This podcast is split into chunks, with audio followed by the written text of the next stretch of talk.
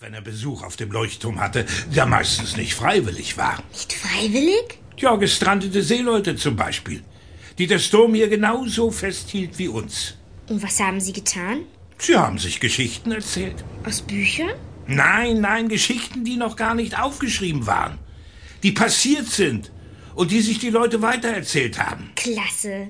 Ja, vielleicht auch ausgedachte Geschichten. Kannst du das denn auch, Großvater? Nee, nee, nee, nee, das konnte Boy schon als Junge besser. Ja, das ist doch ganz einfach. Zuerst denkt man sich aus, worüber man eine Geschichte erzählen will.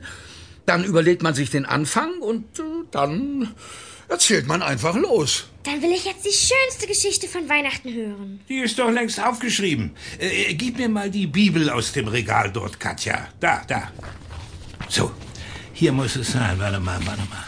Es begab sich aber zu der Zeit, dass ein Gebot von dem Kaiser Augustus ausging, dass alle Welt geschätzt würde. Ach so, die kenne ich.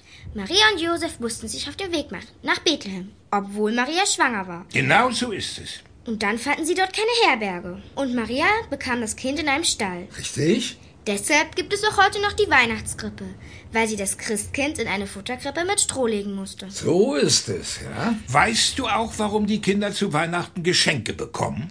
Vielleicht, weil Christus, als er geboren war, auch ein Geschenk war. Für alle Menschen. Sie bekommen sie zur Erinnerung an die Geschenke, die die heiligen drei Könige dem Christkind gebracht haben. Aber das geschah nach alter Überlieferung gar nicht am heiligen Abend, sondern am 6. Januar.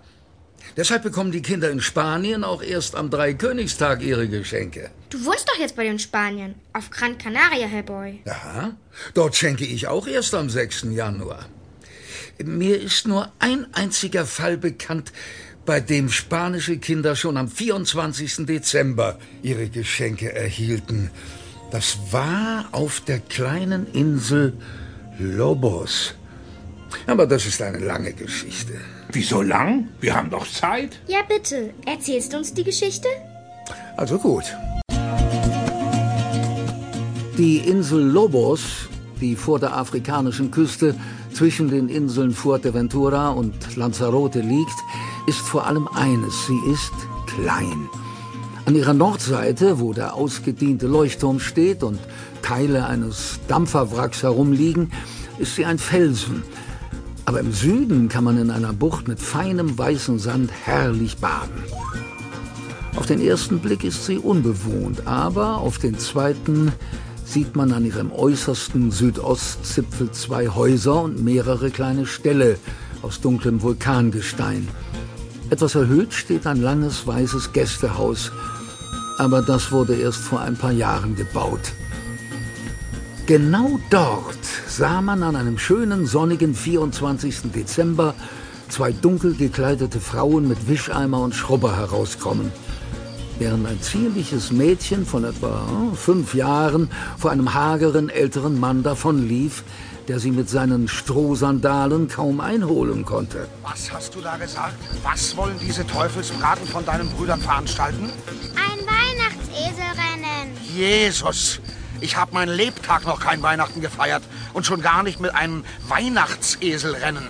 Wo sind die zwei Halunken? Na, auf den Hügel am Strand bei den Eseln, Papa. Na, wartet, Bürschchen. Oh, auch das noch. Seht doch, da kommt die Barkasse mit Don Alejandro. Macht Kaffee, Frauen. Aber hinter dem jungen Fischer, der die Urlauber immer von der größeren Nachbarinsel mit einer kleinen Barkasse herüberbrachte, stand nur die elfjährige Annette. Zu ihren Füßen, auf den gescheuerten Planken des Bootes, lag ein kleiner grüner Tannenbaum. Aber ihr Vater, Alex, den die Insulaner Don Alejandro nannten, war nicht dabei. Hallo. Kommst du in diesem Jahr allein, Annette? Mein Vater hat noch einen Geschäftstermin, aber er hat versprochen, mit Tante Agnes noch vor Sonnenuntergang da zu sein. Ach so, na dann ist gut. Ja, Mama kommt in drei Tagen nach. Sie hat Weihnachtendienst in der Klinik. Was willst du denn mit dem Bäumchen? Wollt ihr etwa auf Lobos Weihnachten feiern? Ja, Don Antonio, mit richtigen Kerzen und Bescherung, wie in Deutschland. Jesus, heute sind sie alle verrückt. Was, was ist denn los? Die Jungs wollen ein Weihnachtseselrennen machen. Und Papa ist ganz wütend. Sei still, Maribel, und hilf lieber, die Gästezimmer fertig zu machen. So, ich fahre jetzt mit dem Jeep los und suche diese Teufelsbraten. Da komme ich mit.